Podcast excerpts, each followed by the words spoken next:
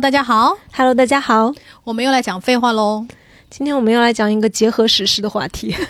我们先那个好了，就是因为本人已经就是感染过了，我是十一号的，我差差不多半个多月了。嗯嗯，我已经基本康复，然后还有一些咳嗽啊，然后还有一些痰啊，然后到现在为止，就是晚上还是会就是喉咙被干醒，但是我不知道是因为真的太干了，还是因为新冠的后遗症。哦，嗯，你现在已经是我认识的人里面几乎就是唯一一个没有阳的。真的，嗯，那个，我现在就是基本上是一个杀入决赛圈，但是我的心态很平和，我就是觉得，因为我没有阳，所以我天天要上班，然后我觉得以这种天天要上班的这个状态，随时阳我都觉得是很正常的。就是对于感染这件事情，我都觉得还好。倒是目前这种就是患阳症，你知道吗？就是悬而未决这件事情让我很烦。而且我通过这么长时间的患阳症，因为北京，嗯，最近这个情况应该已经有一个月左右了吧，差不多一个月了。对，差不多。然后这一个月我一直处于一种换阳的状态，让我深刻的意识到了，原来我的身体平时就这么不舒服，这是一个很大的发现。但是现在反正。呃，我感觉第一批就是阳了的朋友已经复工了，对，已经基本上都康复了。嗯，然后就是第二波、第三波就是正在慢慢的，而且我感觉蔓蔓延到全国，因为我们家就是其他全国各地的亲戚，就是纷纷告捷，就是大家纷纷阳了。因为你想，我为什么说你是我唯一认识的没有阳的那个朋友？因为我们全家就是大家庭，全军覆没啊，真的，好像只有一个就是。呃，一个一个我姨父，就是他也是个七十岁的老人了，然后就剩他，然后因为他是没有打过疫苗，因为他有些基础病，就是医生不建议打疫苗的那种人群，所以大家就是非常紧张他，所以就是把他保护的特别好的那种，就是家里一旦有情况，马上把他转移出去的那种，所以他到现在为止还维持着一个就是。核酸阴性的状态哦，嗯，然后我们今天就要来跟大家讨论，就是在新冠疫情的情况下患难见真情的故事。对，我们今天就是在微博上征集的时候，我们用的那个词叫做“真相时刻”，因为我们看了很多那个新闻啊，还有就是包括大家发的帖子，也看到很多类似的事情。比如说大家都看到那个新闻，就是一女子，就是自己感染了之后，然后一觉醒来全家没了。对，然后她的婆婆、老公啊。把儿子带走也就算了，把他们家我就是全部的水果都带走。然后他去看的时候，他拍视频嘛，给大家看说，哎，还剩一个那个香梨。然后他还很高兴说，还给我剩了个梨。结果那个梨转过来是烂的。对。然后我就想说，好震惊哦！就是本人看到这个这个新闻，就是非常的震惊，因为因为我没有想到，就是一家人会这么冷漠耶。就是一家人走了，我可以理解，但是你把吃的喝的都打包走了，这个我不太能理解，因为我感觉病人应该是更需要照顾，因为病人其实，因为我本人发烧的时候，就是虽然意识很清醒哦，真的是一个天天选打工的病，意识非常清醒，我还能做了一个 PPT，但是人其实是蛮难受的，因为你不知道要怎么办好，你不知道要穿衣服好还是不穿衣服好，穿的衣服就是非常热，因为你我烧烧到三十九度八啊三十八度九说错了，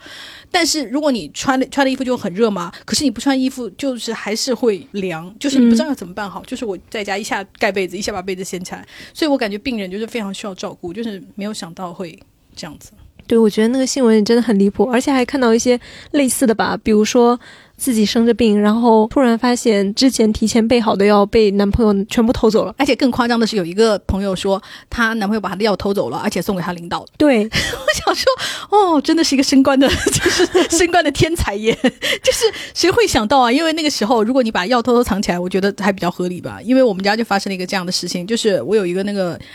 远房的那个叔叔和婶婶，然后他们两个人就是已经离婚了，离婚多年，但是因为。没有房子，所以他们俩是属于离婚不离家的状态。可是他们两个在家里生活状态基本上就是室友，他们连饭都不一起吃，你知道吗？啊，就是属于各待各的。比方说，我一个人，我今天管我烧吃什么什么什么的。然后，因为我那婶婶非常讨厌我叔叔，到了什么程度，他连我我叔叔烧的那个白开水他都不喝。我说怎么样？你是怕他下毒吗？他说我不要碰他的任何东西。就是 他们两个关系，反正就是就是反正就是非常差。他们两个在同一屋檐下，基本上都不见面的。然后我我叔叔就是迅速的那个感染了，感染了以后呢，然后我们。就是作为家族关心啊，就是问了一下，说那我婶婶怎么样啦？然后我叔叔说，好像他说，因为我也不太见到他人，他基本上都在自己房间里。他说，但是我感觉我们在同一屋檐下，他也很难不感染。然后我就是就是打电话给我我妈打电话给我婶婶的时候，我就顺便问他，我说那你有药吗？然后因为据我叔叔说，他们全家都没有药。然后结果我婶婶说我有。就是就 的药没有在共享，你知道吗？对，但是我婶婶药应该也不多，但他可能大概是有一两一盒一盒布洛芬左右之类的吧。嗯，但是他完全没有跟我叔叔在分享这个分享药和分享这些讯息啊这方面，并且他就是具体这个病情进展他们什么样了，我叔叔也完全不知道，因为他就是个宅在自己房间的女的。哦，对彻底的分手，对，真不错。就是完全以室友状态在相处。可是平常家族的那个聚会，他们都是会来，可是都不坐一起。哦，对，因为他们俩就是有小孩嘛，还是有一些不得不碰面的时刻。比方说，小孩就是我妹妹带着她的小孩一起到家吃饭的时候，他们还是不得不坐在桌上吃饭。但如果这个家里平时状态是他们两个人，他们就是同同租室友这种关系。哦，对，所以非常好笑。就是我婶婶偷偷藏了药。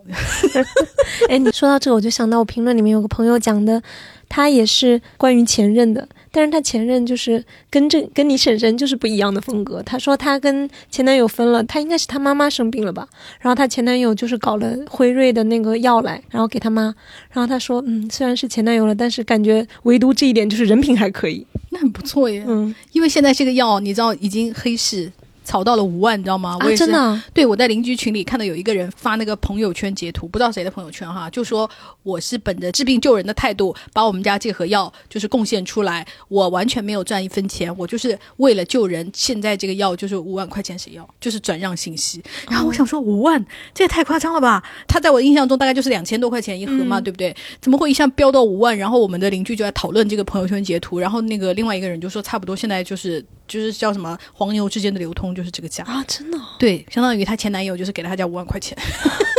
这样换算，好吧，所以我就觉得哦，原来就是是一个，就是是一个，那真的很大方。嗯，而且现在这个药根本开不到哦。还有那个消息就是非常好笑，我不知道大家有没有看到那个新闻啊，就是讲她老公阳了以后就在房间里，然后那个孕妇老婆还在给他就是做饭，什么早餐要搭配营养啊，什么什么什么什么的，然后还要送到那个她房间门口啊，什么什么之类的。然后我想说，虽然你阳了是很痛苦啦，但是也没有到生活不能自理的程度。尤其是你不应该让一个孕妇这样大早起来给你忙上忙下吧？因为我本人就是感染的时候，我虽然也很痛苦，但是我是完全可以自己。就是吃饭呐、什么就是是生活是 OK 的，你并没有到那种躺在床上起不来了，快就是就是，哪怕我烧到三十八度九的时候，你的意识非常清晰，你完全不会就是那种，所以我就觉得就是孕妇也不用那么辛苦，对啊，就是老公是可以生活自理的，不要就是过于把他当成一个那个就是危重病人这样子。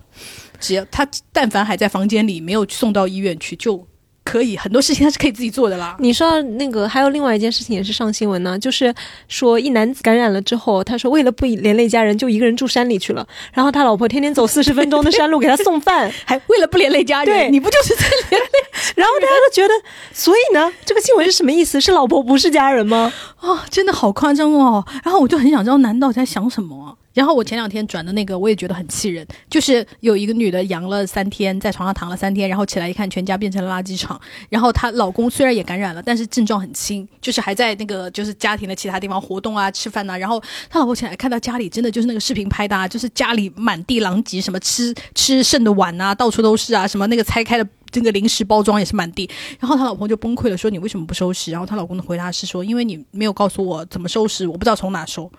然后那阳了的那个女性就是觉得要拖着病体要收一下，因为她实在看不下去了。我就觉得你哪怕说我懒得收，或者是我生病了我也很痛苦，其实我都能接受，因为生病的是很难过。但是你要说这种话，就是我就感觉你就是来气人的。什么叫不知道往哪收？你吃吃吃剩下的碗放到水池，这个东西难道是要什么需要要考上清华才会学会吗？就是这种事情让我很生气，你知道？我感觉他就是你在故意气人。哎呀 我就觉得在家庭生活中，就是尤其就是伴侣的这种，一到了这种危急关头，很能看出来他这个人是怎么样，以及就是他的那种缺乏常识，让人觉得就像你说的，让人觉得很不真诚。对怎么可能呢？那你一个人的时候，你怎么活下来的？对啊，你要讲讲，我不知道怎么弄这种话，真的。我觉得就是胡扯，所以我对于就是情侣之间或家人或者是那种伴侣之间讲这种话，我就觉得你其实不就是在推卸责任吗？对啊，还有一个就是也是私信朋友投稿的那个，我相信大家都看过了，就是我前几天发的，就说她是一个女同朋友啊，她就说她呃出差出差了以后，她的老板已经感染，同事也感染了，但她本人还没有感染，她本人还是阴性，然后她就把这个消息告诉了她妈妈，同时告诉了她女朋友，然后她妈妈就说，那你要不要回家？如果你感染的话，你肯定就是会发烧啊什么，你要不要回家来妈妈来照顾你？然后她女朋友给她的反应就是希望你不要回家，当然。他可女朋友可能没有想的那么明确，就说啊，你可别传染我，可能没有讲这种话，但是就是说啊，那你回家的行程可不可以取消？然后他就觉得非常的失落，他就有一种啊，我以为就是他是我最爱的人啊，就是因为看得出他们感情很深嘛，就是没有想到他这时候会跟我说这种话。然后我觉得最有意思的是下面的讨论，因为下面的讨论底下的人就在说：“你本来就不应该回家，你已经快感染了耶，难道你要就是把全家都感染生病吗？”就是那种义正言辞的，就是指责这个就是投稿的这位朋友。然后本人就是非常生气，因为我觉得首先一个人生病了要回家，他有什么错啊？嗯对不对？第二个家也是他的啊，你有什么资格不让别人回去啊？因为本人如果是我的话，那我就是不但我要回家，我还要摘掉口罩，在你面前大打喷嚏这样子，因为我很生气。哎你不让回家这个情况真的是，我这边评论里面都是有不同角度的。就是传染了之后，我能不能回家这件事情，有的朋友呢是说我传染了之后，为了不传染家里人，就是我就自己有条件分房的，我就是分房住的，我就是住到外面去了。那这个当然就是大家都同意嘛，这就没有什么问题。然后有的呢是有一个朋友留言，大概就是说。应该是他嫂子刚生完小孩吧，然后呢，于是哥哥、嫂子还有小孩，还有家里其他人，估计还有他爸妈之类的，我猜。然后意思呢，就是因为家里只有他一个人在上班，所以他的感染风险一定是最大的，所以让他不要回家住，然后让他住到外面去。结果他没事，他们家里就是坐月子的一帮大人传染了。这个我可以理解。我觉得家里如果有就是那种婴幼儿啊，然后还有那种比方说基础病比较多的那种老人呐、如果比方说家人希望你就是不要把这个感染的风险带到家里来，因为很容易造成危重症嘛，这个我可以理解，而且我也可以接受。但是如果就是家里只有夫妻两个人，或者是呃男女朋友两个人，你还不让人家回家，哇，那我觉得就不行。然后呢，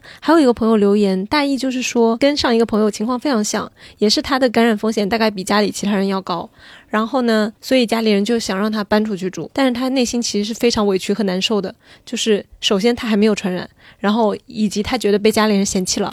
然后后来呢，反而是家里的嫂子吧，应该是就是率先感染了，因为之前有这样的事情嘛，然后嫂子就很忐忑，大概就，然后就说要不要我出去住酒店。然后此时我们的留言的这位朋友呢，就是因为你知道这个情势一下逆转了，他一下子站在道德制高点上，他还没有感染，然后他就说你可以回家来住，因为我知道被嫌弃、被赶出去不能回家的人是怎么样的。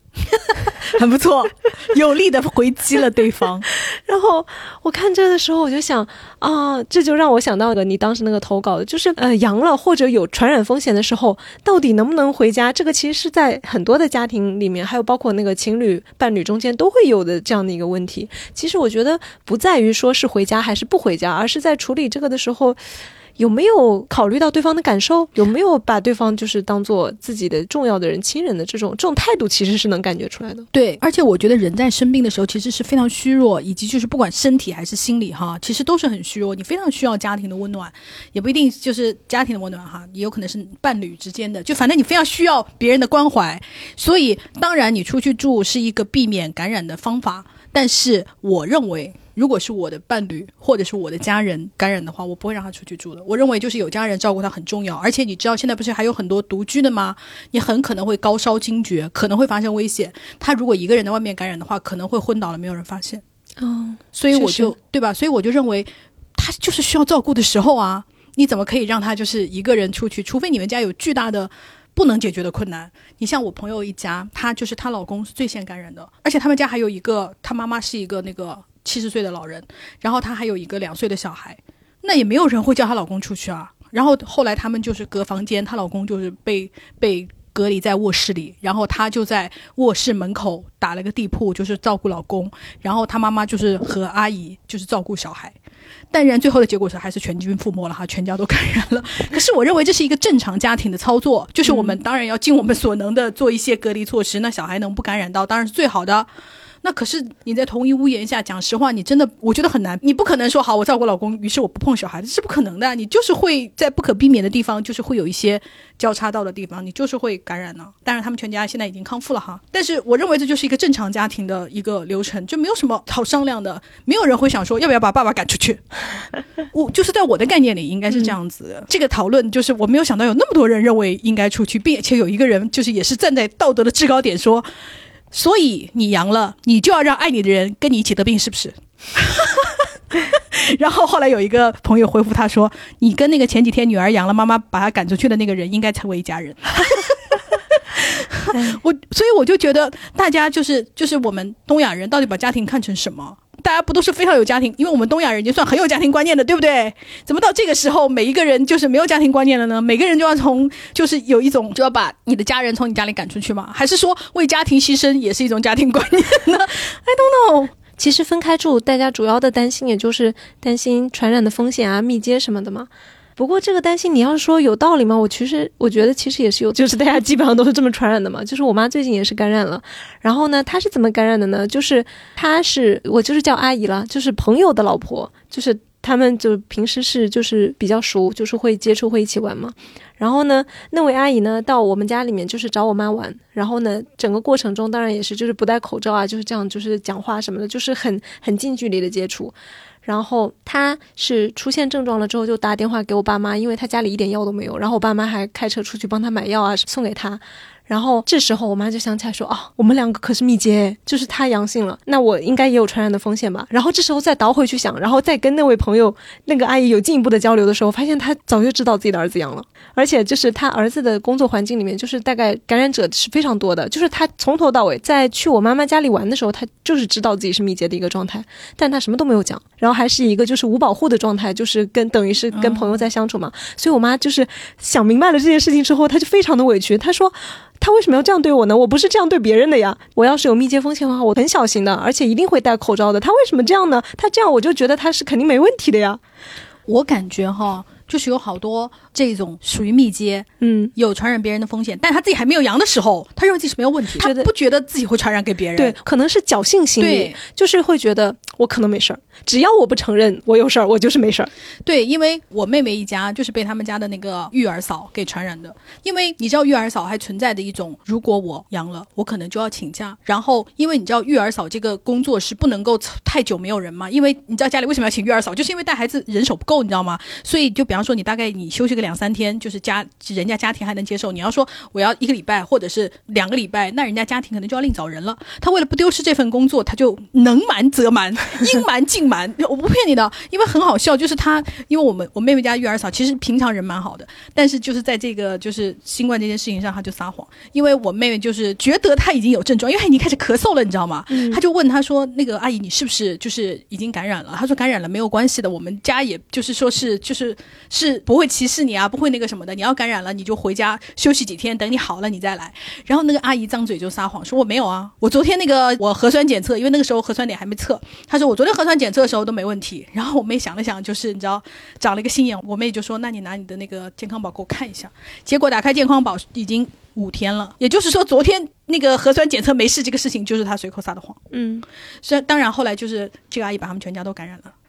所以我就讲说，有很多这个阿姨，后来我妹就是听听这个阿姨无意中讲出来，他们阿姨之间都是这样子的，都是靠隐瞒一些雇主的这个来保住工作的。但我又我又想我们家阿姨，因为我们家也是被阿姨感染的，你知道吗？但是我们家阿姨就是其实跟你妈妈那个朋友有一点像，她其实当时已经知道自己是密接了，嗯，因为她去她那个舅舅家，他舅舅已经全家都阳了，然后他在他舅舅家待了两天，然后来，但他当时不知道，因为他舅舅瞒了他。可是他到了我们家以后，他舅舅本来是要去去三亚度冬天的，然后在机场被人赶回来了，然后就告诉了我们家阿姨，我们家阿姨以后就很紧张，你知道吗？这个时候他已经知道自己是密接了，可是他还是在我们家没有戴口罩，并且凑很近跟我讲话。当然他不是故意的，他是要跟我讲他手机里面的那个什么什么事情。我觉得他没有这个概念，就是你当你确认自己已经是密接的时候，那比方说是我们就会立刻戴上口罩，哪怕在家里你也会想说尽量不要避免的。但我觉得阿姨是没有这个概念的，她不是故意要传染给别人，她跟你很熟，她跟你讲话就会自然凑近你，她跟你吃饭就是会自然就是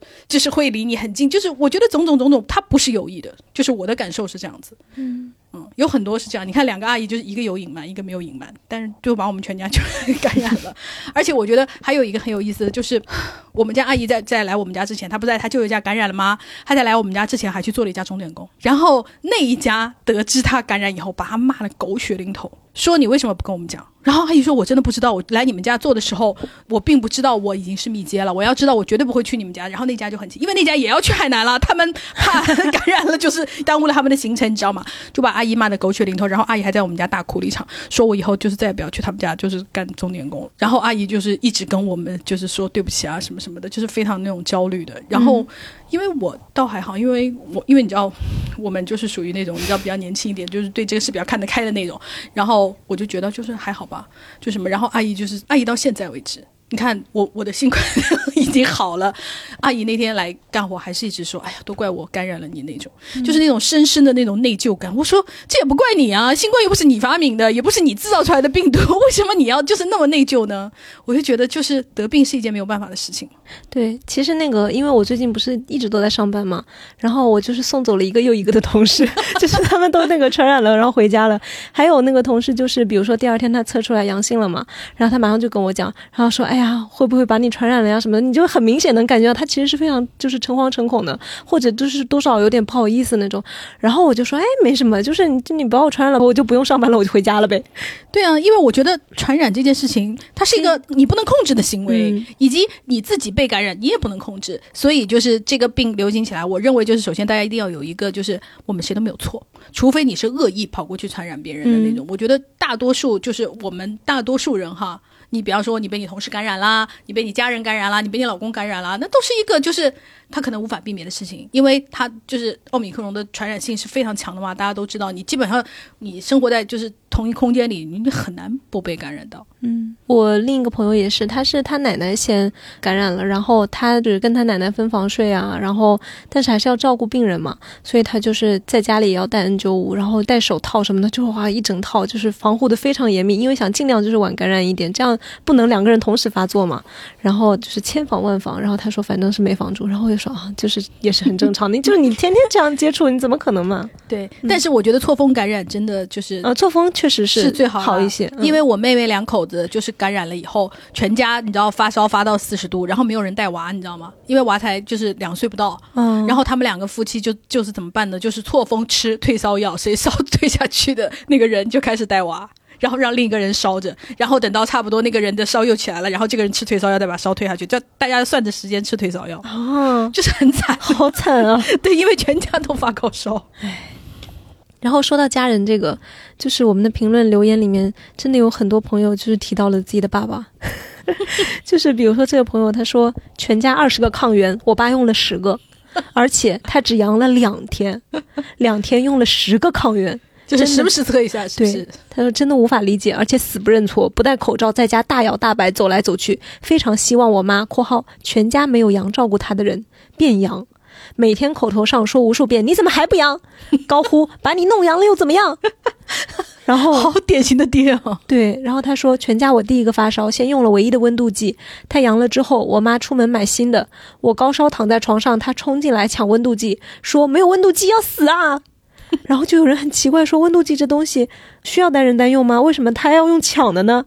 然后这个朋友他就回复说，因为他那个水银体温计要放口腔，然后他妈就是担心酒精消毒就是不彻底还有风险，所以就是单人单用。但是呢，其他的体温计不知道扔到哪里去了，所以就是妈妈就是出门买新的。我爸可能觉得凭什么我有他还要等，就冲进了我房间。对了，我爸五十多岁的人不会看水银体温计，他是那种被我奶奶宠坏的妈宝男。我奶奶七十多还要给他洗被子洗衣服。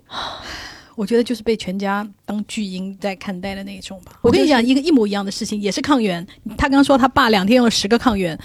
我姐就是家里的那种顶梁柱，一个抗原舍不得用，她到现在为止都不知道自己阳了吗？我说那你就用一个呀。你你用了一个怎么样？因为他在照顾我那个姨妈，我姨妈已经阳了，你知道吗？我觉得他肯定阳了。我说，但是你不要在这个中间徘徊，因为你确实有可能是流行感冒，但是可能性更大的是新冠。可是你用一个抗原确定一下，因为你不要耽误了自己的那个病情嘛。你确定了自己是阳性，万一你有什么症状，你可以及时去医院，还可以跟医生讲啊什么什么什么的。然后我就在说这个。然后结果，因为你知道现在抗原已经基本上就是民间是买不到了，好像是全部由政府调控啊什么的，反正民间的那个电商平台已经买不到了。然后我们家我之前买的，我就全部寄回老家，就寄给我姐。然后我们我姐家大概就分到了十个左右，我姐觉得很珍贵的暂时物资，没有到万不得已的时候，我不要用。我说。他不治病，他只是确定你那个你用一下怎么了？而且你们家有十个，你你用一根呢？我姐说没有到那个危急时刻。我说，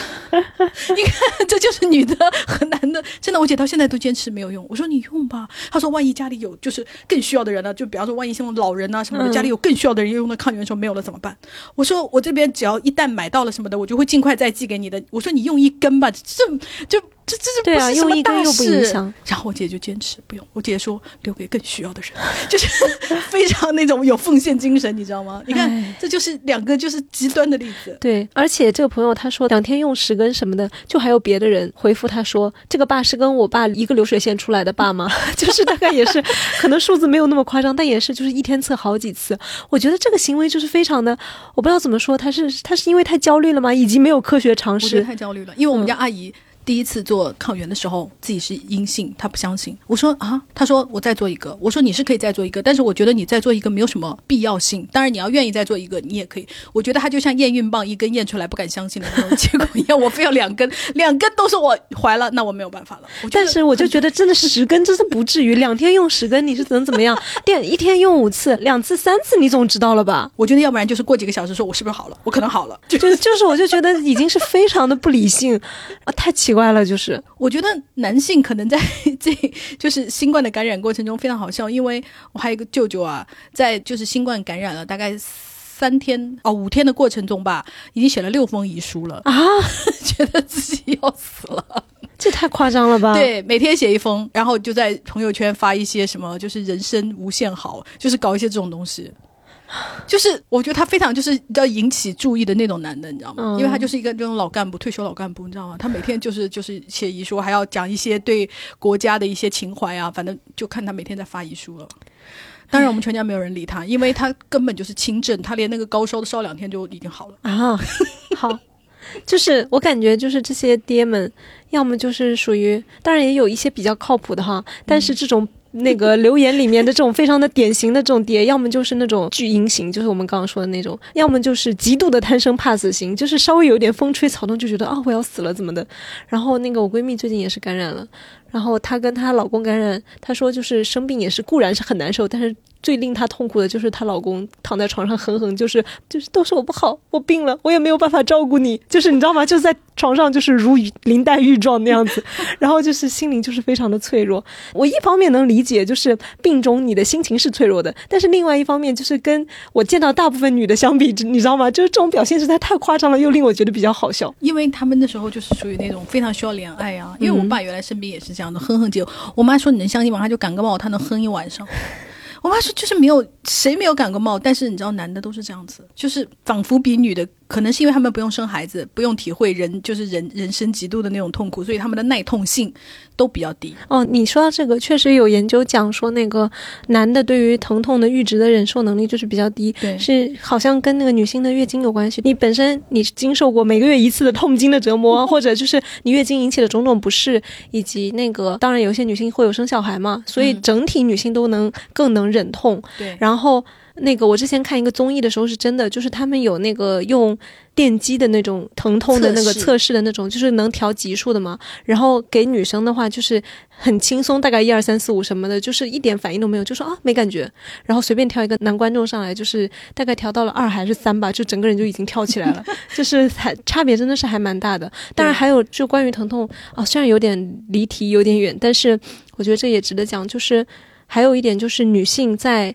看医生的时候，她们主诉的疼痛往往很容易被忽略。反而就是是忍着。不是，是医生不相信他们说有他们说的那么痛，因为有就是性别偏见在里面，就是觉得女的就是更娇气，女的就是有一点痛就哼哼唧唧的什么什么的，所以很多女性患者的她们那个主诉的疼痛很难被 take it seriously，然后以至于就是因为疼痛是很多病的那个病征的一个对对一个信号了嘛，所以当他们主诉自己疼痛的时候，医生不相信的时候，其实延误了他们的治疗。就关于这个东西，其实是有研究的，大家可以看。然后你看，就是跟实验结果相反的是，实际事实上女性是更能忍痛的。那当女性患者我都已经痛到我要去看医生的时候，实际上已经说明她那个痛可能已经很严重了，然后医生还不容易相信她，这样导致虽然医学它是一个。怎么说呢？医学面前应该是人人平等的，但是在救治的时候，因为有社会偏见、有性别偏见在人的闹钟，医生也是人，所以反而也会导致女性在求医的时候处于一种不利的一种情况啊。其实我看到那个的时候，我就是很难过。是的，我们再说一个题外话好了，就是医学，大家都会觉得医学跟性别有什么关系？其实是有的，因为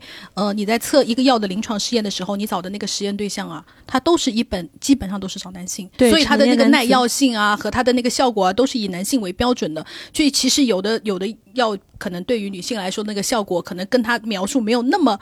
一致，因为他们在测试的时候其实没有女性参与。对，还有类似的，比如说安全的那个安全座椅的测试，就是汽车的那个安全气囊什么什么的，就是假人，他有没有用女性假人来那个测试这个风险效果？其实当很多东西他默认一个成年男子才是标准人的时候，女性就在这个过程中已经受到损害了。对，好，好了。好回来，我们讲第三种跌，就是那种全世界跟我一起死的跌，就是那种，因为除了刚刚那种就是巨婴型的跌和那种就是林黛玉状的跌，还有一种跌就是那种我看到很多朋友就是说，他说我爹都已经阳两天了，还在给我大喝酒，就是喝白酒，然后就是他女儿就说啊，其实就是生病了不能喝白酒，然后爹就会说怎么了，酒精杀毒。就是完全不在意自己，而且他说有他还有一个朋友说，我爹都已经阳了三天了，身上一定是阳性，他还到处出去溜达。为什么？就是一副那种怎么样啊，我都阳了，反正你们也避免不了要阳啊，就是有一种跟我一起死吧这种类型的爹，就是有一种反正我已经阳了，怎么样吧？我想说哦、好吧，就是其实你都已经生病了。也又卧床休息吧，不要太劳累。你天天出去溜达也是消耗体力的，因为我感觉新冠有一个特别大的，就是它特别消耗你的体力。嗯，所以大家为了你自己的身体健康，也不要随便出去溜达了，好吗？哎，这时候我就觉得你用功德不功德的谴责他也没有什么用了，就是你你只能从这种角度去说对你服他。从自己的角度吧。你要说人有公德心，他就说我就是没有公德心，怎么样？那你就想啊，那那怎么聊呢？刚说到一些爹哈，其实还有一些朋友是讲到自己的妈妈，比如说这个朋友他说，我看到的一个真相就是有些想法是在妈妈的骨髓里的。因为害怕生病，十二月初就拜托我妈寄了药，后面药还没有寄到，北京就阳了。打电话告诉我妈，问他快递到了哪里，他第一反应是问我啥时候回家。我说还有一个月不会阳着回去，他才放心。后边再问，他就问那个药什么情况嘛，然后他妈妈才说下午给我寄出去，让我自己下单。结果就是已经转阴了，药都没有送到，对，因为快递最最近就就是特别慢，本来就特别慢，而且前面又耽误了那么多时间嘛。然后他就说自己生病的过程呢，是靠家里剩的几颗布洛芬，还有平时备的蓝芩挺过来了。与之相比，我弟弟得知隔壁宿舍的同学阳了，我弟还经常串门。那会儿我阳的第三天还在高烧，我妈给我打了四个电话叫醒我，语气特别慌张焦虑，觉得我弟一定会阳，让我下单最快的那种快递要给我弟寄药。平时妈妈只会去站点的各种通，不会用顺丰小程序，所以就要她来弄。然后呢，我强忍着头疼下单，我弟大学和我家一个省，隔壁市，第二天就到了。虽然这么多年已经习惯了，但真正发生了还是挺难过的。毕竟那会儿自己还在发烧，很脆弱，但又觉得妈妈很可怜。她可能不是故意的，但她也许一辈子也不会拥有自己的主体性了。哎呀这个我就觉得是可怜，就是我对她的情绪是可怜大过于愤怒的，就是她是自己在这样环境中生长出来的，她也是被不重视的那个女儿。嗯，所以他本身就受了这种不公平的待遇。虽然他把他也以以那个延续下来是很不对的，可是他没有受到过更好的教育，他也并不知道世界上其他人是怎么生活的。就是我对这个妈妈更多的就是是同情和可怜，会多于就是愤怒。但是我另一方面，我又会想，给我们留言的这位朋友，他生病了需要药这件事情是已经明确的讲了，但是我他妈妈完全没有当回事。我觉得这个反正女儿会因此伤心，这个就是太正常了。这朋友的这个角度很蛮有意思的，他是通过他对于他妈妈的感受和对别人的感受的对比，得出了一个真相的时刻。他说：“原来爱一个人真的会心疼他。我妈和我没在一个城市，就在知道我阳了以后，一天八个视频联系我，各种担心我，邮寄药转钱，心疼我一个人，觉得我一个人很可怜。但是我本人真的在家躺着挺好。以及之前暧昧过的小伙子说他发烧了，我就嗯，所以呢，和我有啥关系啊？就看出来我是真的没有那么在意他。”嗯，我觉得他这个点还蛮有意思的，也还有很多朋友就是讲了类似的，就是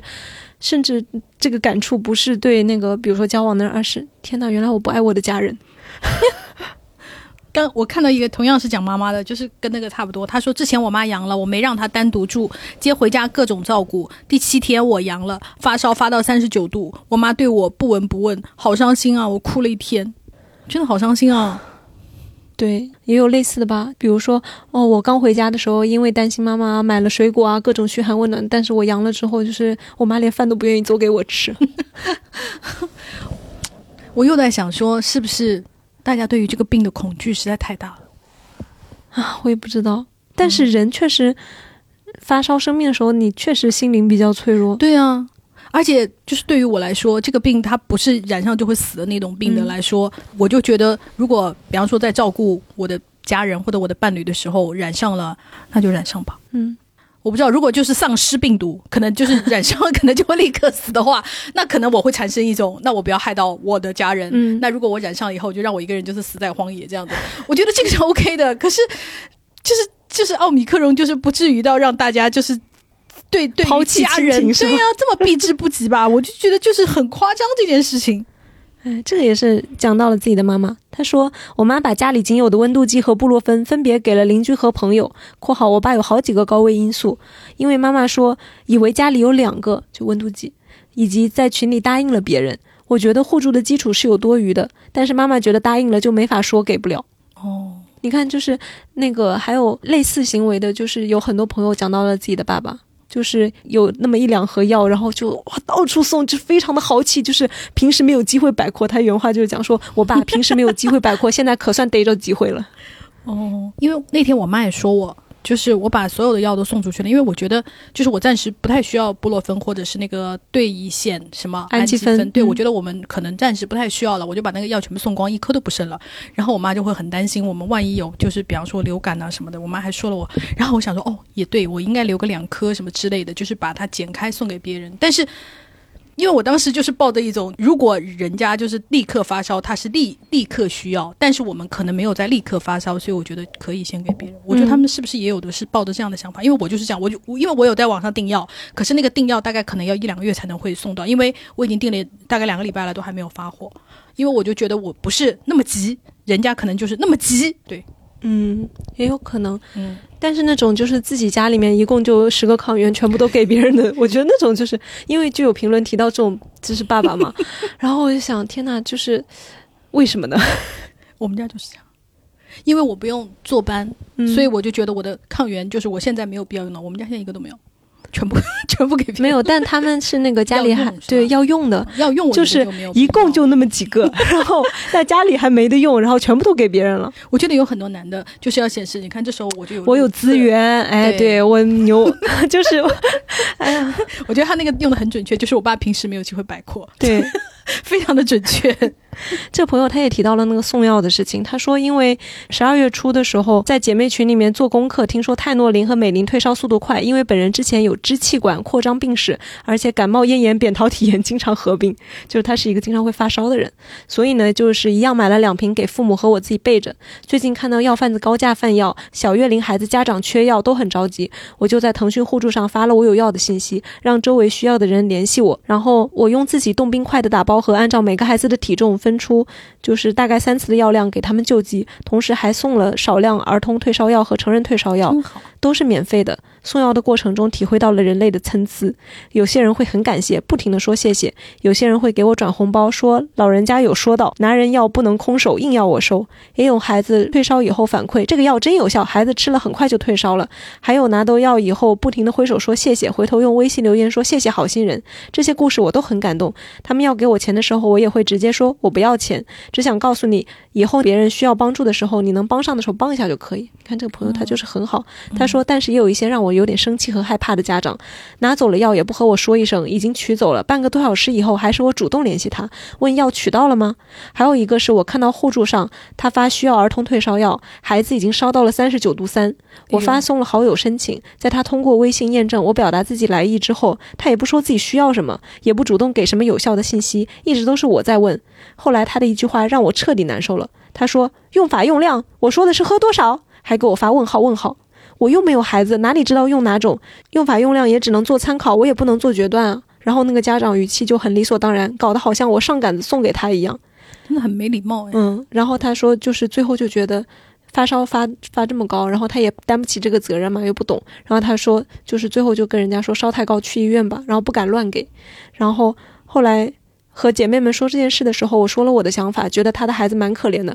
发烧到那么高却没有药吃。朋友安慰我，这是命，有这样的家长。最近送药这件事让我心里产生了很多想法，也有了一些思考，就是觉得人与人之间的相处就不能互相尊重、有礼貌一点吗？感觉好多人都不会好好说话，也会感叹这样的男人也会有人想和他结婚，给他生小孩。真的好无力。不是前两天那个新闻，就是那个送药的去踹人家女生门嘛，对啊。还骂人家脏话那个、啊，就是会有这种人呢、所以就是呃，我们另外一个朋友不是送药都是定位在隔壁小区，然后无接触那个，然后不要暴露自己的住址比较好，因为就是大家一定要注意保护自己的隐私，因为你很难讲会不会有坏人啊，或者会有那个盯上你的药贩子啊，嗯。就是不知道会对你做什么事。虽然就是帮助别人很好，但是还是要保护自己先了。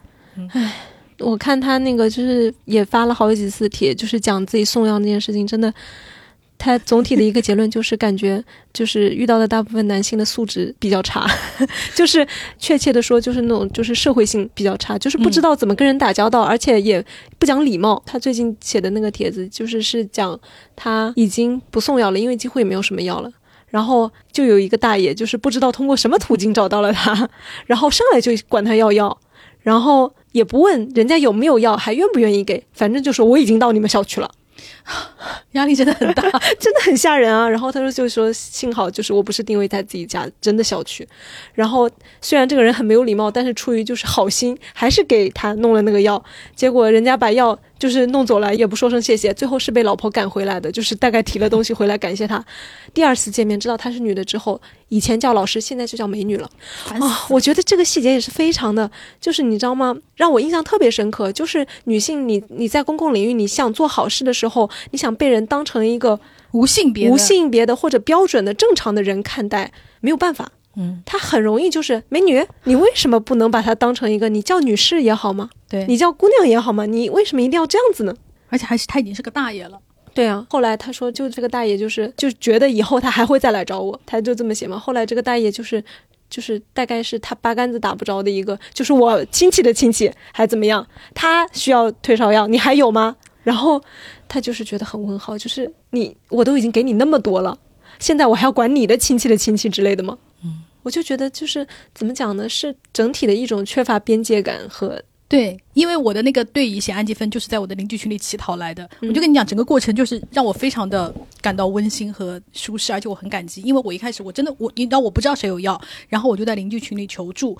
因为我当时吃了啊两天布洛芬了，就是烧一直退不下去，或者是退了以后又回来，我就我就想说谁有泰诺能够给我两颗就可以了，嗯，因为我已经是发烧就是。两天了，我觉得也不会发烧太久了。然后我就说，其实只要给我两天就两两颗就可以了。然后就立刻有一个我们的邻居就是女生，然后就加了我的那个微信。然后她第一跟我说的是我已经阳了，你介意吗？哇，对，然后我就说我也阳了，我不介意。然后他就说这样，他说我也没有太多，我有一盒，但是我可以给你一板，一板是有六颗，你知道吗？我说不需要那么多，他说没关系，他说我们家已经基本上好了。嗯，他说我要那个药也没有意义了，他说我就给你一板，然后我妈替我去取药时，因为我那个嘛，我阳的我就不方便出门嘛，嗯，然后我妈替我去取药的时候，这个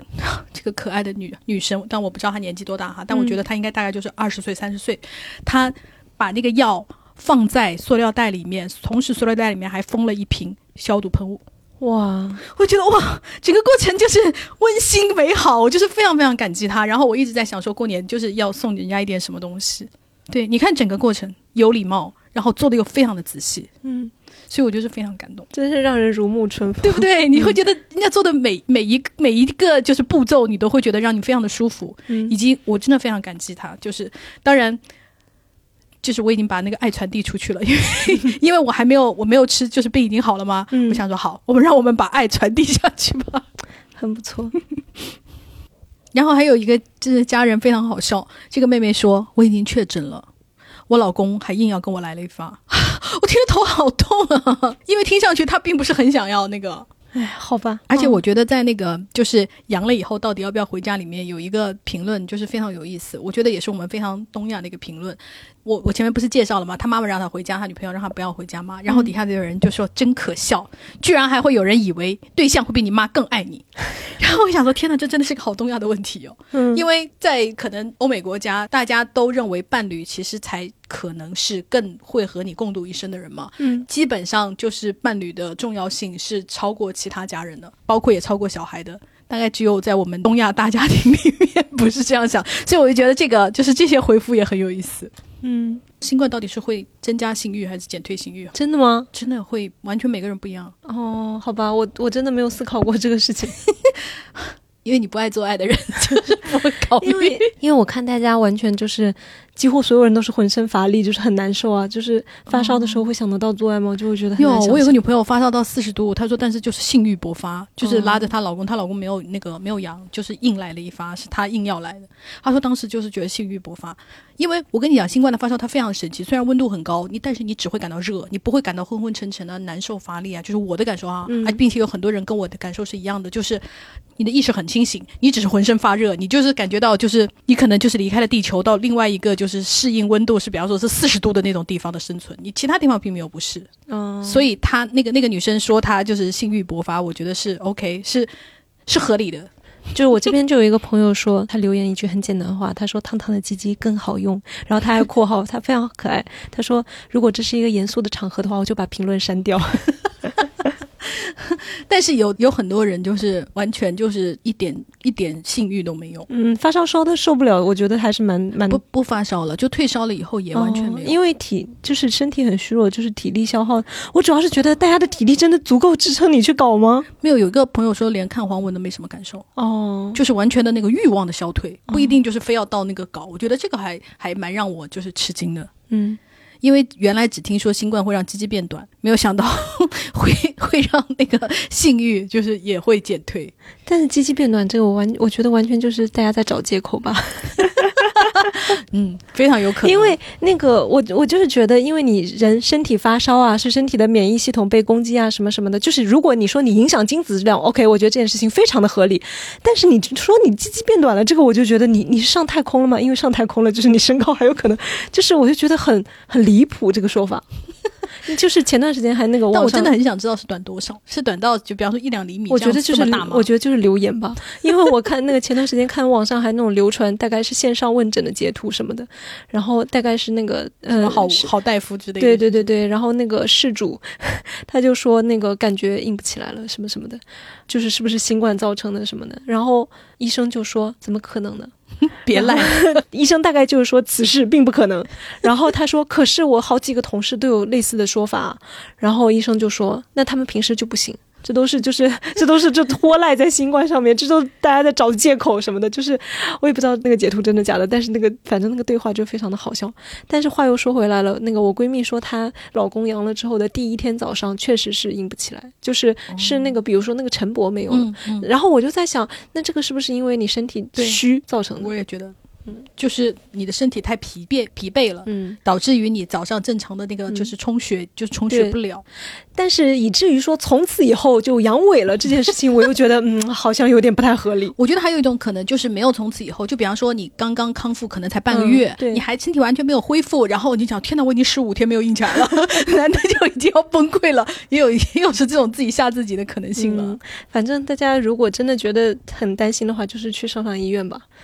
因为你知道，本人就是从从得就感染新冠到现在，每出现一个新的症状，我都会想是不是后遗症。哦真的，我前两天那个耳朵里面一直有悉悉嗦嗦的声音，就是很像放了一张锡箔纸在里面，然后我想后遗症。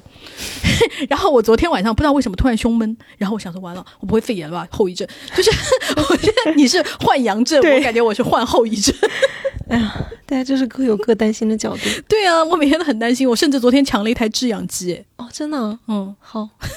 就是希望用不到吧。对，但是我就是有一种你知道，就是我，而且你知道吗？我二零一九年新冠爆发一个月以后，我就买了血氧仪。大家就是开始最近在抢购血氧仪的时候，然后我二零我就是夹手指的那个东西。对，，因为我记得我一直有，然后我我也是我果然二零一九年我就买。我也是那时候买的。哎，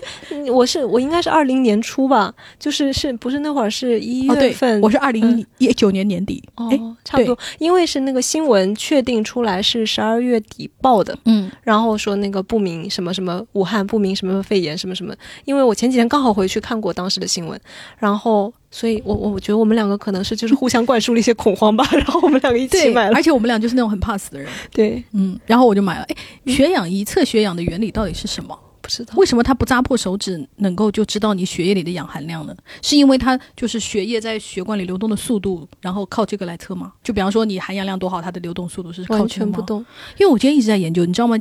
因为我们小区前几天在团购一个血氧仪，价格是二十五块八一个，这么便宜啊，所以我就很怀疑啊。然后我看了一下我自己买的，我买的是一百块钱左右吧，一百二十八的，哦，对，所以我就想说，他们的技术含量有差到这么多吗？啊不明白，就是希望懂的朋友可以 在留言里面告诉我们一下。然后有一个朋友留言说他弟弟阳了。然后我和我弟妹说你要不要出去住，我给你出酒店钱。他说你瞎说啥呢，姐？然后这个就是投稿的这个妹妹，她就说别人走我可以理解，她愿意留下来照顾是情分不是本分，但是心里难以接受。如果如果她避开了，那我觉得后面也没法儿一起扛什么事儿。但呢，如果是弟妹先养，我弟肯定要照顾，我自己遇上了肯定也不会走。我们家就是这样的。然后我就觉得好奇怪，为什么你会代替你的弟妹做这种决定，让她就是走？又是一个觉得家庭的血缘大于夫妻关系的那个，我觉得这就蛮蛮有意思的讨论。你讲的这个例子，首先就是让我深深的思索，就是我感觉大家的家庭好紧密，对就是因为我感觉这个场景是，如果所有人都住在一起的话，那我可以理解，就是爸爸妈妈、弟弟弟妹，我所有人都住在一个房子里面。我觉得，除非弟妹，就是在我看来，除非弟妹是个孕妇，或者弟妹带着小孩，那我可能会提出你要不要带着小孩，或者是你孕妇，你住到外面去，不要最好不要被感染嘛，因为孕妇用药很麻烦。那其他的人家是夫妻俩，我怎么会开口说你要不出去吧？就是我认为这是应该是夫妻两个人他们应该做决定的事情。所以这个就是这里面的的这个距离感，好像是就有那一种我们是一家人，你对是，而且后面还有是看以后能不能一起扛事儿，就是这里面还有一种我们是一家人测试你的那种感觉对对对，就是很家族感特别嗯强。我这边也有另外一个，就是一种这样的，就是距离感方面的，大家的感受不一样的一个例子。这是这个女生留言的，她说我阳了，当天发烧，发烧不高，但是心脏非常不舒服。男友在离我两个小时高铁的奶奶家，奶奶在半个月前突然脑梗不省人事。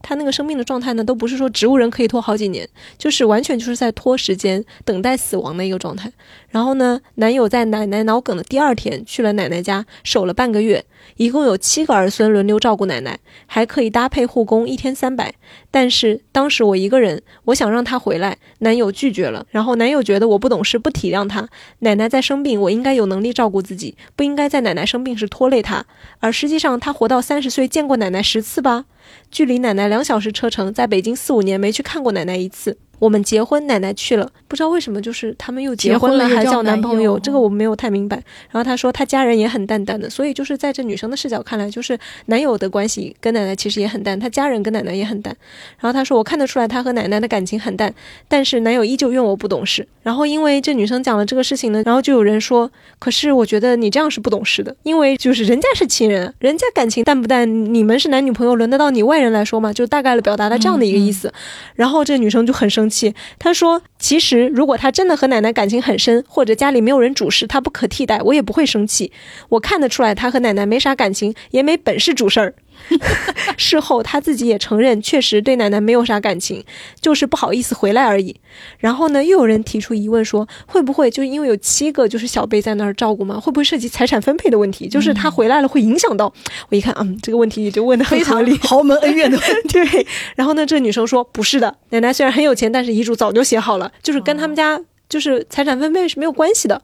所以其实也不是人一定要在那里。我感觉是一种家族压力的问题吧，嗯因为你看七个子孙都在，你要是不在了，就显得我们家好像很不懂事儿，我们家好像很不孝顺，感觉好像是不是有类似这方面的压力？我就有朋友就是说，因为家里其他几个孙辈都在，然后他如果走了呢，就会给其他亲戚留口舌，就说你不懂事儿。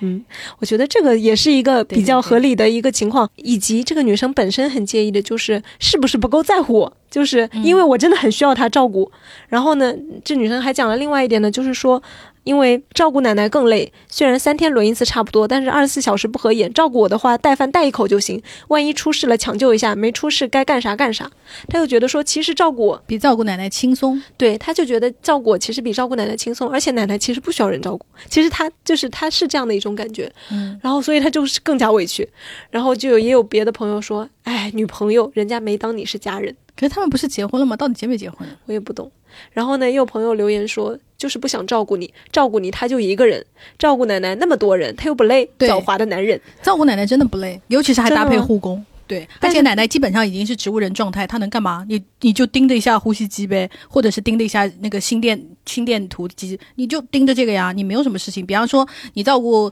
病人，因为我原来也在陪护嘛，嗯那基本上没什么事儿，就是因为我妈那个时候就是摔骨折嘛，就和她聊聊天，然后帮他那个拿拿饭，然后因为我妈还在玩 iPad，也没有也没有空时时刻刻要理我。那照顾这种一时进入昏迷的奶奶，她其实就是没事儿啊，就在那里可能还打了二十盘王者，也没有人烦他。可是你要照顾女朋友，你在那打王者，你知道，那你就是天大的罪过。你女朋友就将来就会落下口实说：“当我发到四十度的时候，你在还在跟别人双排。”所以作为男的来说，他当然要愿意选择那个，就是我觉得他当然有很鸡贼的一面，就是想逃避那个就是照顾的这个劳动了。嗯，因为我私信里面有一个有一个女女生，就是一个已婚的妇女，然后她已经有两个小孩了，然后她就跟她说，她就说我产生了离婚的念头，就是因为她感染了，然后呢，她老公出差，然后她说她老公那个差其实只要去一天，当天就可以回来的。可是她老公为了逃避家庭劳动，以及为了逃避就是照顾的这个功能，她老公特意在外面玩了一个礼拜啊，嗯，才回来。她说她当时回来，因为她生病了，还要照顾两个小孩，她就崩溃了。然后她就做出了一个举动，就是狂扇了她老公五巴掌。然后她扇完以后就很后悔，她说我为什么会变成一个这么暴力的人？我不想变成这样一个人。然后她老公就说：“哎呀，宝贝，我知道我错了，我给你打五万块钱，你不要生气了。”然后她说：“我又觉得我离不了婚。”她说：“我就收了这五万块钱，但我觉得很痛苦。”她说：“但我不知道要怎么办。”唉，我就听了一下，就是这个老公明显就是在逃避照顾你的这个这个行为啊。嗯，然后他又觉得回来反正给你钱就好，那就其实就是把你当成一个就是你知道一个保姆差不多，保姆就是付钱嘛。嗯，这个朋友他讲的也差不多，他是说，他说我老公阳了以后，我照顾了他一天一夜，第二天他得知他父母也阳了，就回家了。第三天以后我也阳了，他不肯回来照顾我，我父母姐姐都打电话求他回来，他不回。那是我最痛苦的几天，整夜整夜的失眠痛哭。我们平时感情很好，他也对我照顾有加，我怎么也想不明白，为什么在我最需要的时候他会这样对我。第五天他回来了，以一副无比委屈的姿态，给了我三个理由：一，他认为这个病没什么，我能扛得过来；二，他认为会交叉感染，他宁愿在家和父母交叉感染，也要把最安全的环境留给我；三，他在家修电视天线。他说：“我不会因为这个事离婚，但造成了极大的心理伤害，以后会更爱自己。”我觉得，唉，只有一个理由是真的，就是怕被感染。对，最但。是但是他爸妈也阳了呀。他爸妈已经阳了，对啊，他就是说两头都是阳了的，哦但是呢，他要留在他们他爸爸妈妈家里，然后这样呢，老婆的那个环境是最单纯的。他是这么说的哈，这样就不会交叉感染了这不就扯淡吗？他老婆有其他人照顾吗？没有，他老婆就是等于说这个男的的岳父岳母，还有他的大姨子，就是他老婆的姐姐，都打电话给他，求他照回去照顾一下老婆老婆，他不回来。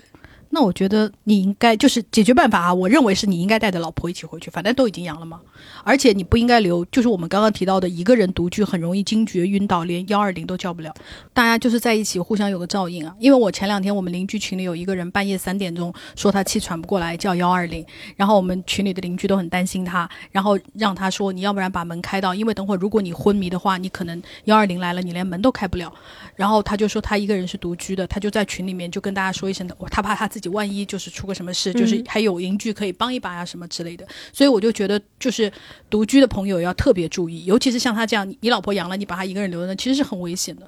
就是如果你可能也想说，那我爸妈可能是年纪大的，可能更容易要发生要打幺二零的情况，我要留在父母家，我可以理解这件事，但我认为你可以把你老婆一起带去，嗯，这样大家不是都可以照顾到吗？你就不要讲那种什么我让你的环境更纯净这种屁话，我觉得这个才是最气人的。对啊，我就觉得你明明亏欠了，你为什么不承认呢？就是这件事情特别简单，就是他觉得父母照顾父母更重要吗。或者你你说我觉得老人更危险，那我觉得这个理由你老就是婆也不是不能接受嘛。你不要编，对你不要讲那种还显得自己还站在高道德高地那种话，我觉得这种话就是就是很过分，还一副那种我是为了你好。唉。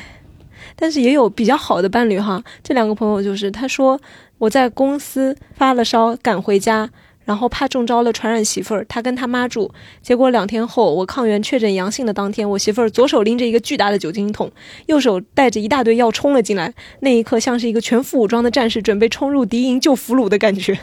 庆幸的是，一直到我痊愈，他也没阳。哦，他很幸运诶。然后这个朋友呢，他讲的是就是。他说：“我老公在放开前就预判了形势，提前买了应急的药品、抗原，以及我心脏不好，还给我订了一台制氧机，真不错。又催我请假去医院开常备药。他发现不舒服，立刻把自己关在小屋，不跟我接触。过两天等我开始发烧，立刻说自己已经好了，把物资给我准备齐全，把我关在大屋让我休息。虽然她也不怎么收拾房间吧，但好在家里就俩人，这个就还挺好的。但这个女生她讲的呢，就是，唉。她说：“我阳之前，宝宝先阳发了三天高烧，我一直陪着宝宝，晚上几乎没休息。宝宝稍微好点，我来大姨妈加阳，生不如死，浑身疼，没力气，但还要照顾小孩，自己强撑几天。老公还在上班，婆婆也阳了，没法照顾宝宝。等老公阳了之后，婆婆跟老公说，让他躺在床上不要动，就是躺在床上睡着不要动。但我还要照顾宝宝做饭，自己也还是很难受。于是带着宝宝回了娘家，在娘家爸妈帮忙照顾宝宝，我才感觉自己活过来了。得了新冠以后的感觉就是，只有爸妈才是真的心疼孩子，谁的孩子谁心疼。啊，我觉得这种就是很很很伤人的。对，很悲伤。嗯，但是当然确实也有很多很好的老公了。我看到有一个妹妹就在这边秀恩爱，但是很可爱。她就说她阳了以后，跟她老公说我已经阳了，你就不要靠近我，感染我。她老公，结果她老公说，可是我就忍不住要跟你亲亲抱抱啊，就是，然后就是他们就隔着口罩亲亲这样子，我就觉得哦。世界上还是有很多好的就是伴侣的，大家也不要因为我们前面讲那些不着调的伴侣而感到痛苦。嗯，像这个就是我觉得这家人就很好。他说我是荆州人，阳在宁波，我对象立马把我带回家，对象爸妈悉心照顾十多天，最后还把他们全家传染阳了。你看这个就是 就是我觉得那一家子人很好。嗯，我觉得就是普通家庭、正常家庭应该都是这样，就是互相帮助、互相支持嘛，这就才是家庭的意义嘛。对呀、你看，有一个朋友就说的很好，他说我阳之前想的好好的，在自己带厕所的房间里隔离。他说结果阳了以后就很想很需要家人的照顾，因为连下床的力气都没有了。我觉得不仅如此，你其实很需要一个人的倾听，嗯很需要一个人就是给你一些心理的抚慰，比方就是说啊没关系啊，不要担心啊，就是会好的。其实讲这些。就是看上去好像很没有用的话，其实生病的人是很需要的，以及生病的人真的很需要有人是不是来看看你啊，有没有退烧啊，然后还烫不烫啊，你想不要吃东西啊，就是其实生病的人是需要这个东西，这个东西你自己一个人在家，你再坚强，你也你也没有这个东西的了。所以我就觉得说，大家不要觉得好像生病照顾只是给你做个饭呐、只是给你好像是做做家务啊这种，其实心理的那个疏解也是很重要的。嗯，不过也有朋友就是说，经过这一次生病，我发现我完全可以一个人独居。就是我发现，天哪，我的自理能力怎么这么强，什么我都扛过来了。就是感觉对以后自己一个人生活更加有信心了，就是更加坚定了我要一个人过好的念头。但是一定要留下一些紧急联络人，嗯因为真的你可能要就是发生的紧急情况，还是需要有别人帮能帮你帮把手了。对，就是这个朋友，他就是觉得说，经过这这一次生病，他觉得得到的启发就是可以柔软一点求助，因为独居这次又事发突然，很多事情没有准备好，和同事还有有点生疏的朋友寻求了帮助，都还感觉没有那么糟，感觉寻求帮助也是连接的一种。没觉得错他说的就是很对。没错，我觉得就是我这次因为就是那个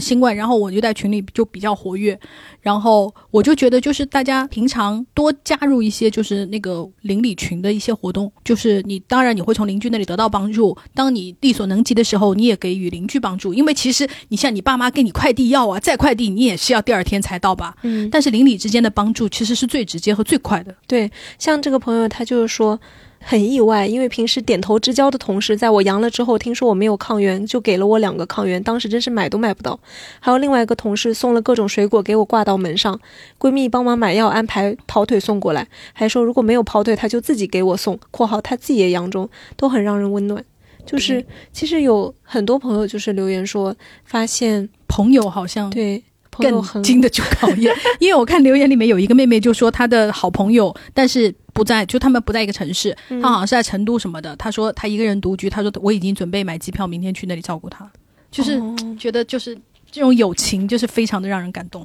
真不错。这朋友他说，X 之前有试图挽回我，但我开始发烧之后，他甚至不主动关心。跟他说了情况以后，他回我说：“你好有本领。”怎么会说这种话？他说当时人晕晕乎乎的，不小心把他拉黑了。两天以后才发现，于是到现在已经一个礼拜了，他再没找过我。对我来说，真相就是他想复合的心意只够消耗两天吧。她男朋友没有提出来照顾她是吗？没有，她前男友想要跟她复合，然后听说她阳了之后就是不闻不问。嗯，然后呢？她不是把人家拉黑了吗？但是他不小心的，然后应该是他发，但是他隔了两天之后，应该发现了之后就解了嘛。哦哦哦，嗯，人家也没有再找过他。可能就是他拉黑的时候，人家跟他发了一堆话没有发出去，就想说被拒绝了吧。然后也有别的朋友，他就说阳了之后发现男朋友出轨，好朋友。然后大家怎么，阳了以后还要再遭受一次痛苦啊？然后大家就说，唉，好，就是总比结婚了发现好，就是你是有福气的。嗯，因为你不阳的话，这件事也会发生的了。嗯，确实，因为她说她是就是灵光一现，就她说在那个她男朋友手机里面搜了想你，然后就发现了，她说她跟男朋友六年，已经快结婚了，她发现她的好朋友跟男朋友已经在一起一年了。双重痛苦哎，嗯，对，再加上养了三重，对，然后也有就是嗯类似的就是比如说异国恋、失恋、分手。然后还阳了，就是简直是地狱般的打击，就是双重的痛苦。但是现在好了之后，就人的精神状态也好转了，然后大家就很鼓励留言的那个。我看到 还有一个就是你刚刚说的三重之下，还有一个 buff 就是还要考研。天哪！我想说，真的就是地狱折磨。哎，这个情况特别普遍，就是他说朋友老公阳了还叫他出来（括号平时因为工作原因一周才见一回），然后到地方了才说自己阳了。然后这个情况真的很多，还有朋友留言说我爸爸也是这样，就是就是那种全全家一起死的那种，就是那种爹吧我。觉得很奇怪，就是你有什么不能说的呢？你为什么一定要到地方了你才告诉别人呢？就是我觉得对陌生人都不这样的，可能你要说了阳了，人家就不来了吧，就是想把人家骗出来吧。但是但是真的是很没有公德心啊。但是都已经是家人了，就是你，比如说你像这种骗老婆的、骗女儿的，就是为什么呢？是不是不相信女儿和老婆就是会留下来照顾自己？我我觉得，我觉得就是完全不在乎别人的意志和想法，嗯，就是阳就阳了呗，我是这个家的一家之主，对嗯，对，就是我觉得反正是这样的。反正你们要照顾我的呀，你们肯定要养呀，有什么区别呢？对，就就是不在乎别人是怎么想的，所以没有这种我应该把这个关于健康的事情提前告诉家人的想法。以及完全没有一种我应该跟我的伴侣商量一下，接下来要怎么办，就是家庭要怎么运行。比方说小孩，我们是不是尽量不要让他感染啊，什么之类的，也就是一个没有什么家庭观念的人。是的，所以就是有很多时候啊，听到那种说什么，哎。就是父爱只是很含蓄，什么什么父爱如山，然后就想，就是根本为什么要推给父爱如山？就是沉默的，就是没有，好吗？可能是大家就是绝望中给自己找了一个幻象吧，因为很难承认我的爸爸不爱我这件事情，就给自己找了一个你知道，就是海市蜃楼一般的东西，它好像就是在不远，就是近处，我就可以伸手够到，但其实是没有了。而且就是之前李安接受采访，他不就讲这个吗？就是他就说他很不喜欢那个咱们中国文化里面就是孝顺的这个观念。他说不是孝顺是爱，而且家人之间的爱它不是天然的，它是需要你去争取的，尊重也是争取来的。所以就是你是不停的就是 be a good father，老婆和。小孩才会尊敬我，就是才会爱我，这都是彼此就是争取的一个东西。我就觉得这个就是很对。那在咱们这么千年的儒家文化里，那可不是天地君亲师，那可就是就是你知道最大的爹，就是你知道，当一个男的在最小的家庭单位里面可以当爹的时候，因为他比方说他在单位里没办法当爹，在对吧，在社会中也没有办法当爹，他一定要在这个小小的社会单位里面当爹。如果在这里还不让他当爹，他就崩溃了，太好笑了。哎这个朋友他说：“我先感染，男朋友和我同吃同睡，房子是有户小户型，也很难做到有效隔离。我妈得知我感染后，最大的执念是提醒我不要传染给男朋友，让他能隔离就隔离，别来沾我。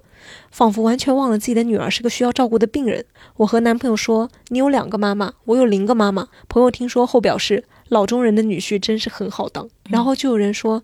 哦，就是想到那个是《再见爱人》那个节目里面，然后他就说，那个张婉婷的妈妈就是女婿是上课，上等课，对，这就是这么说的。因为他当时就是控诉他妈妈为什么那个你到北京来，因为他当时大的肚子快临盆了嘛，然后跟老公吵架去了朋友家住，然后他妈妈就是进到他们家门，发现他不在的时候，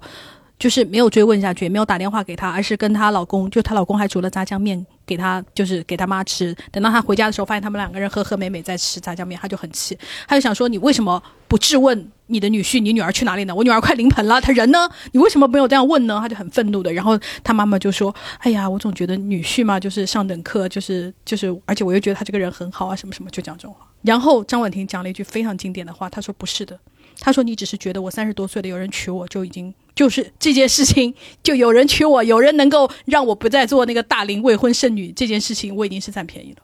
我就觉得哇，他好清楚哦，他并没有被这种虚假的这种概念或者是什么那个。哦，好哀伤啊！对，但是我就觉得，哎，我 完全不是广告，但是我觉得这个这个这个节目真的很好看，它有非常多人性的细节，好吧，就是我没推荐看过。推荐大家去看，真的很好看。嗯，这朋友他说，我感染后发烧两天，浑身酸痛，我老公两夜几乎没睡给我按摩。都说生病见人心，我这是第二次在病中见识他。第一次是多年前我甲状腺癌手术，他不眠不休照顾我，坚持带我去协和国际住单人病房。听护士说我从手术室推到病房时，我老公哭了，不放心去追问主治大夫，脚上的鞋子都跑掉了。这些他都没说，是护士告诉我的。嗯，他的这伴侣就是很不错。嗯，因为我就老想到那个，就是你转发的时候说的那个帖子，说就是爸爸阳了发高烧，然后妈妈就是找道士来喝符水做法什么的。对，就是有一个朋友投稿说他爸已经发烧到四十度了，然后呢，他妈不让他爸吃布洛芬，并且找来相熟的道长给他爸驱驱魔做法，以及给他爸喝了符水。然后这件事情的结果就是道长回去被感染发高烧了，就是非常的荒谬，真的很黑色幽默，我觉得。但是我又觉得就是有一种，你的生命真的是有一半就是掌握在你的另一半手上。确实，所以就是其实不论结不结婚吧，就是大家一起生活的那个人啊，真的很重要。就是我觉得确实是一个生死攸关的选择。对，所以大家一定要谨慎选择。当你发现这个人就是连新冠这样算是算是看上去比较轻微的。传染病都在这种考验都经不住的情况下，你真的要慎重考虑这个人是不是适合跟你跟你共度一生。因为如果他在面临这样子的都不愿意照顾你，还要逃跑，还很担心你传染给他，然后也不愿意承担一些照顾你的责任或者照顾整个家庭的责任的话，那我觉得这个人，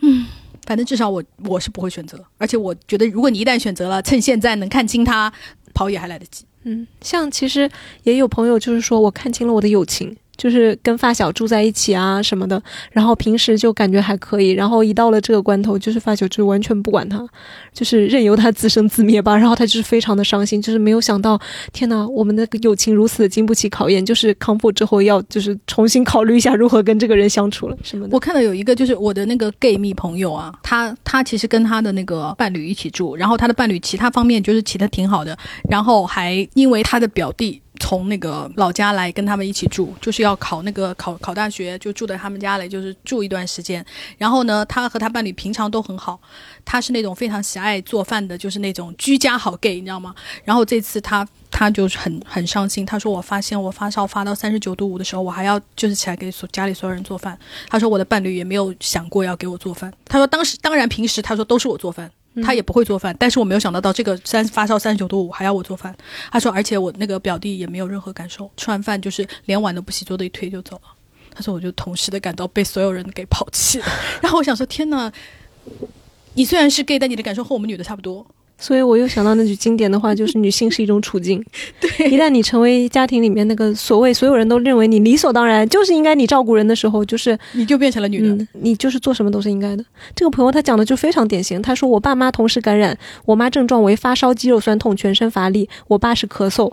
但我妈要做饭，以及止咳偏方，就是大概就是炖雪梨那些的吧，就是又要做饭又要做那些。我三姨父夫同时感染，他很介意，就是把夫放在前面这件事情，所以他这样讲。他说我三姨要做饭及照顾外孙女，我三姨夫负责哼唧。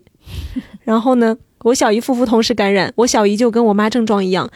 但要做饭及照顾我姥爷，我小姨夫负责问粥在哪儿呢？就女人们，请首先照顾好自己。是。唉，但是我又想到那个新闻，那个妈妈在床上躺了三天，然后头发还是那个乱七八糟，全部支起来的，然后还要起来和面给大家做饭的那个。然后他拍的视频是说妈妈就是躺了三天躺不住了。我心想说谁会躺不住啊？只不过就是看不下去了吧？谁会躺不住？谁不想多歇两天啊？就是啊，这朋友他说，X 在明知道自己应该阳了的情况下，什么不准备，甩着手带着病毒就跑来我家找我。我那时候都努力说服自己，早晚都要阳，两个人一起阳，互相照顾也有个照应。然后他先阳了，倒下，我无微不至的照顾。等我被他传染了倒下，他只知道打游戏，说好退烧前好好陪我照顾我，结果是只要我不喊，根本不管我死活。于是他变成了 X，就跟那个男的分了。嗯。其实还有另外一个女生，她讲的也是，就是她讲的是跟她的约会对象，就是因为跟他一直在一起，就觉得自己大概率在潜伏期了，然后就留在他家，没有回自己家，因为自己家有老人嘛，就不想传染给老人。然后约会对象出现各种症状期间，我给他端茶递水，出门买药带饭。他不想吃外面的菜，我就在家做。网上看到能缓解症状的吃食，也专门去买去做。我平时也是很懒惰、不愿意做家务的人，不说多细致入微，也是尽我所能在照顾他了。在他阳的第四天，我也阳了，在晚上睡前开始低烧，因为很难受，一夜没有睡好，第二天醒很早，早上七点烧到三十八度多，我就起来准备吃了药再睡。结果在这个时候，他开始向我抱怨起了前几天他阳期间我没有照顾好他的种种，比如他阳的第二天晚饭那顿菜做的分量比较多，会剩菜，我就计划着下一顿做炒饭，于是多煮了下一顿量的米饭。这不是很正常吗？对啊，就很很多家庭都是这样他抱怨。的点是什么？他抱怨说，煮饭又不麻烦，吃多少煮多少，生病了吃剩饭不好，有亚硝酸盐。那天中午我出去买药买菜带饭，下午备菜切肉又弄了很久，就说腰很酸想歇一会儿。他刚好走到我旁边，我就让他帮我接了杯水。在他的视角就变成了他本来就很难受了，我还指使他给我接水。还有他有几个快递到了，让我去驿站帮他取。我说我买的米也在派送中了，等到了一起拿吧。他说他到的有杯子，现在就要用。我说那我洗完碗就去取。他说还有头盔和其他的，怕我拿不下，跟我一起去。然后我洗完碗就跟他一起去取回来。在他的嘴里又变成了我不想帮他取，他晕的不行，我还要让他下楼。然后太阳的第三天，睡到中午起来，说想吃我煮的面，因为冰箱里有剩饭剩菜，中午就吃了炒饭。他边吃还边说，本来觉得没什么胃口，吃着还行，然后一大盘子吃了个精光。晚饭我就给他煮了他想吃的面，结果变成了他口中的他想吃什么，我不给他吃，一直让他吃他不想吃的，就是因为迟了一顿，想中午吃给他晚上吃，他就这么说。他挑了很多我的毛病，完全出乎我的意料。因为当下他都没有这种强烈不满的反馈传达给我，而在发现我终于病倒的时候，我在床上撑起半个身子准备吃药，跟我躺在一个被窝里的他开始噼里啪啦的抱怨起来，甚至说我欺负他，说现在我也病了，就能共情他当时身体有多不舒服了。合着还是专门挑了我最不舒服的时候来攻击我，我真是既震撼又委屈。当了几天免费保姆，一句好没落着，还被人处处挑错。补充一下，他除了发烧的那一天，其余时间都坐在电脑前打游戏，说是坐着比躺着好点儿，让他早点休息，他一定要玩到零点之后，说是睡早了就醒得早，他想早上多睡会儿。他是已经结婚了吗？没有，就是约会对象。快点跑，因为他完全看不到你做的任何的对，事情，他只是任何有不满，就是不只要遵照他的标准，对，你凭什么？你以为你是谁啊？你你就算找一个护工，你付钱了吗你？就是啊，我觉得真的非常理所应当，把别人为你的付出，就是你觉得就你就是应该付出我，因为我是病人，你是谁啊？而且我觉得他真的是很很恶劣，就是他非要挑这个女生生病的时候，你看你现在知道不舒服了吧？我现在来告诉你，你当时让我多难受。因为他怕他当时说这个女的就跑了，他就没有免费对，保姆了，对，鸡贼男，就是真的很阴哎，这个人。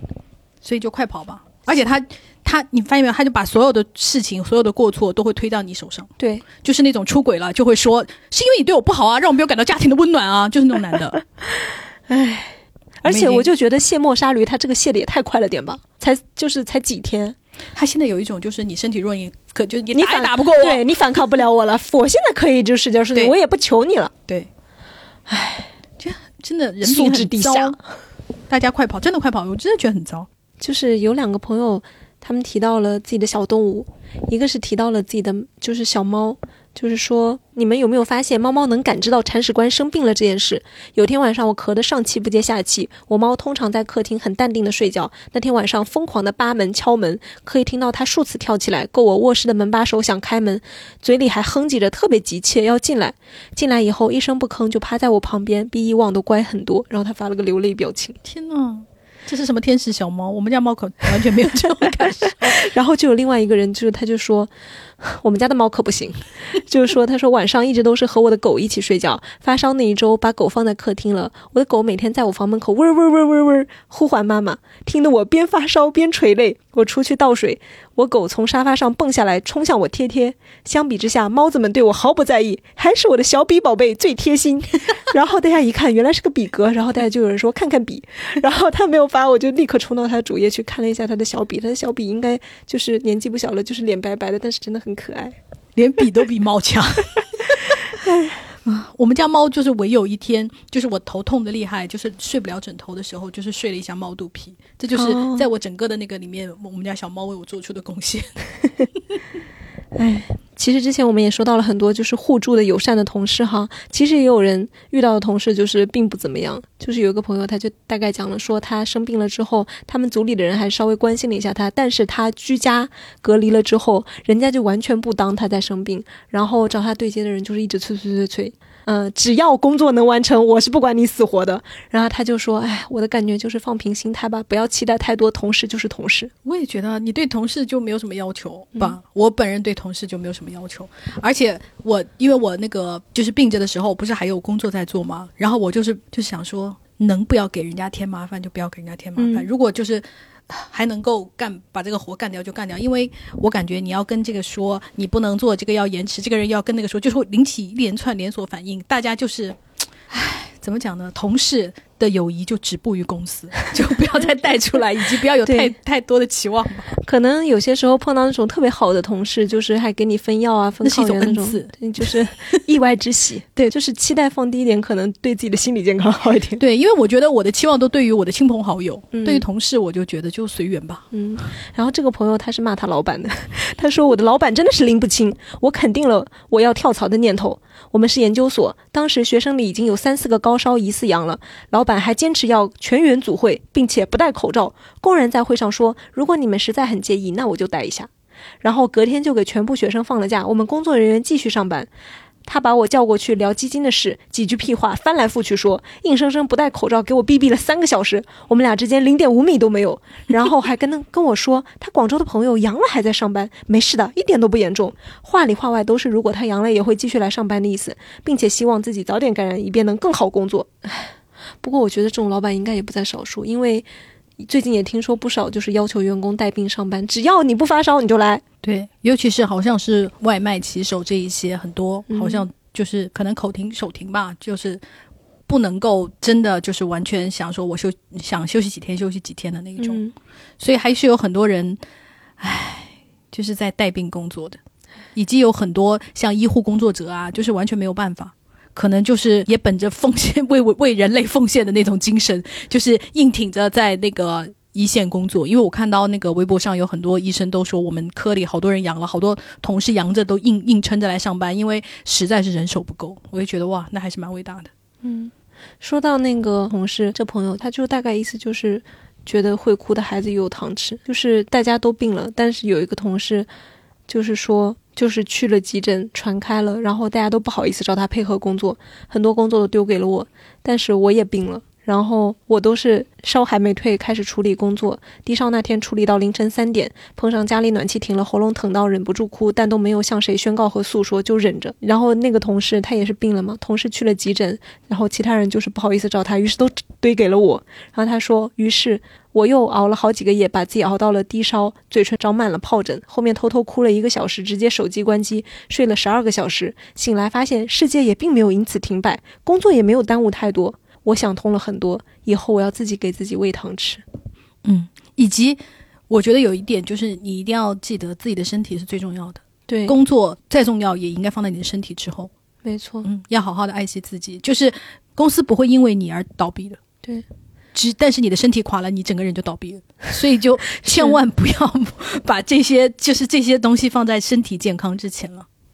你刚说到那个医生哈，其实有好多医生留言。这个朋友他就是最近他说值夜班死了三个病人，其中一个只有二十四岁，发烧两天退烧了，但是食欲不振，几天吃不下饭，低钾，血糖极高，酮症酸中毒，病情进展很快，来急诊也就两个多小时就不行了。我工作下来的感觉就是，对一小部分来说是无症状，对大部分人来说是很重很重的感冒，对另一部分重症来说是致命的灾难。然后还有人问这个医生朋友说，为什么食欲不振反而会血糖高呢？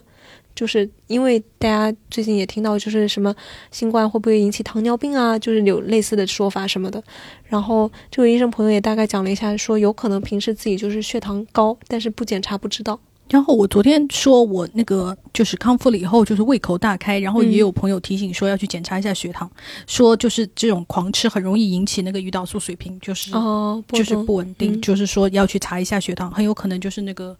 血糖过高引起的你的那个食欲大开，所以要大家注意一下。哦，但是说到那个什么会不会引起糖尿病什么的，我倒是前几天看到一篇科普，就是让我觉得安心了很多。他大概就是讲说，因为之前有研究，还是大概有什么新闻报说，新冠期间就是发现那个糖尿病人数量比以往年就是同比增加了很多很多嘛，什么的，然后大家就担心是不是新冠引起的后遗症什么的，然后就有研究机构做了就是。有对照组的实验，然后发现就是新冠对他们的就是血糖啊，还有那些什么糖尿病的那个东西没有什么，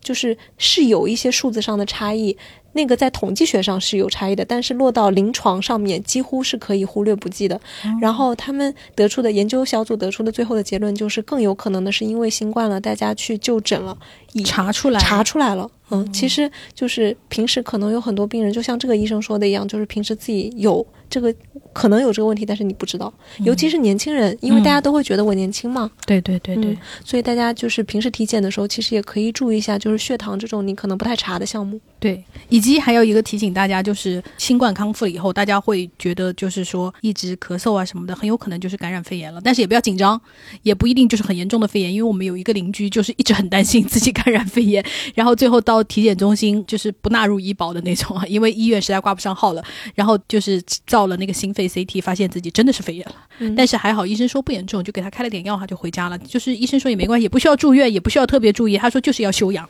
嗯。所以就是提醒大家不要做剧烈运动了，嗯，要好好休息。然后你想，我们一般就是